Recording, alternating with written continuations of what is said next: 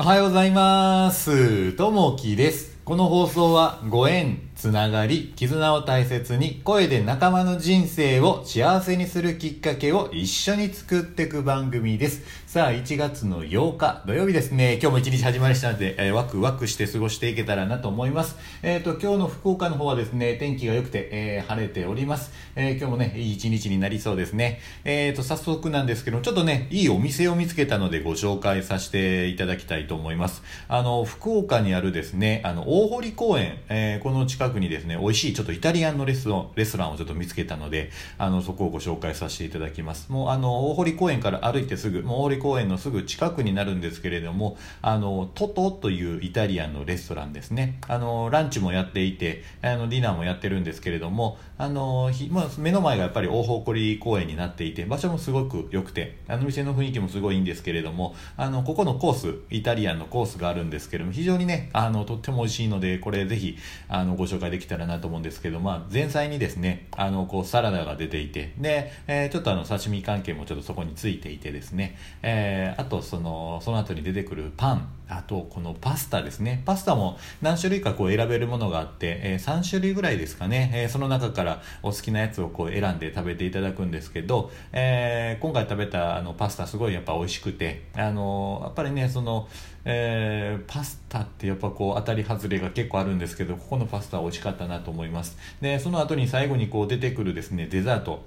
今回出てきたのはプリンがこう出てきたんですけれどもあのやっぱりね凝ってあるプリンであの味わいがすごい良かったですね美味しい味がしてですね、えコーヒーと一緒にこう飲めるえーあのプリンはすごい良かったかなと思います、えーまたねちょっとリンク貼っておきますんでもしよかったらあの見ていただけたらなというふうに思いますさあちょっと本題に入っていきたいなと思います今日のお話はですね、えーフードドライブというお話ですね。フードドライブ、えーご存知ですかね？今回ちょっと初めてこれ知ったんですけど、あの、非常にあの興味深いものだなというふうに思います。えーフードドライブという言葉を知っていますか？えーフードドライブとは家庭で余っている未使用食品を持ち寄り、それらをまとめて、えーフードバンク、団体や地域の福祉団体、施設などに、えー寄贈する活動です。誰かへのお裾分けとも言えるこの活動は1960年代にアメリカで始まり現在日本でも多くの人々や自治体が取り組んでいますある高校では食べ物に困っている人が増えていると知った保健委員の先生、生徒たちがイベントなどの際に食品の回収を1週間呼びかけました。その結果約800点の缶詰やレトルト食品が集まり地域や団体に寄付することで、食品ロスの解消や生活に困窮する人の支援へとつながりました。農林水産省によると日本における食品ロスの量は1年間に約620え612万トンありその半数近くが家庭から発生していると言われます。家の戸棚で眠っている缶詰一つが誰かの命をつなぎ喜んでもらえるかもしれません。私たちも自分にできることを探し行動に移したいものです、えー心がけとして食品の無駄がないか見直しましょうというところですね。あのこれ結構気になっていてですね家の方の、えーまあ、棚にやっぱりこう使ってない缶詰があったりとかですね、えー調味料も開けてないものがあったりとかずっとやっぱり置いているものがあって、まあ、いつか使うであろうなというふうに思ってたんですけどなかなかね、えー使う機会もなくて今回このフードドライブっていうのを聞いてあ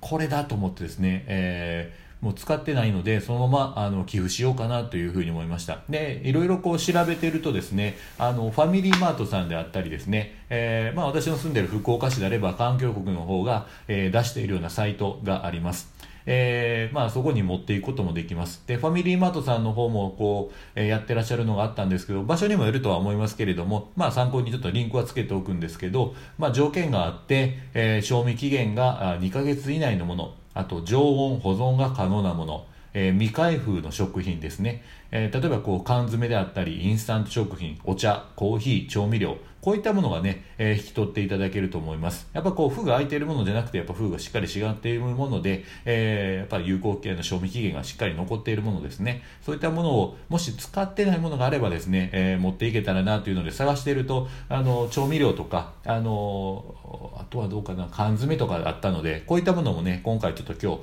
あの、持っていこうかなというふうに思っております。また参考にちょっとリンクだけつけておくので、またご自身でも、あの、フードドライブって検索するとですね、えー、出てくるかと思いますんで、いっぺんこんなものもトライしてみたらいかがかなと思います。さあ、えっ、ー、と、今日の一言になります。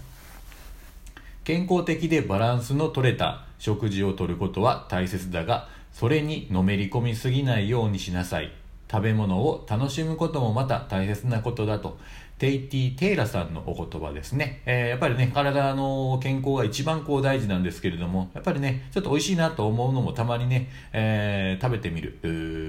例えば甘いものとかですね、やっぱりその、ああ、これちょっと体に悪いなっていうふうに思うかもしれないですけど、やっぱり食を楽しむっていう意味合いでは、そんなものもたまに食べてみるといいかなと思います。さあ、えー、今日は1月8日ですね、えー、イヤホンの日っていうとこですね、えー、総合情報サイトのイヤホンナビが制定されて、イヤホンの普及を目的にされる日という形になります。さあ、えー、今日もね、聞いていただきましてありがとうございます。えー、また、いいね、コメントあればお待ちしております。さあ、えー、今日もあなたにとって最高の一日になりますますように。じゃあね、またね、バイバイ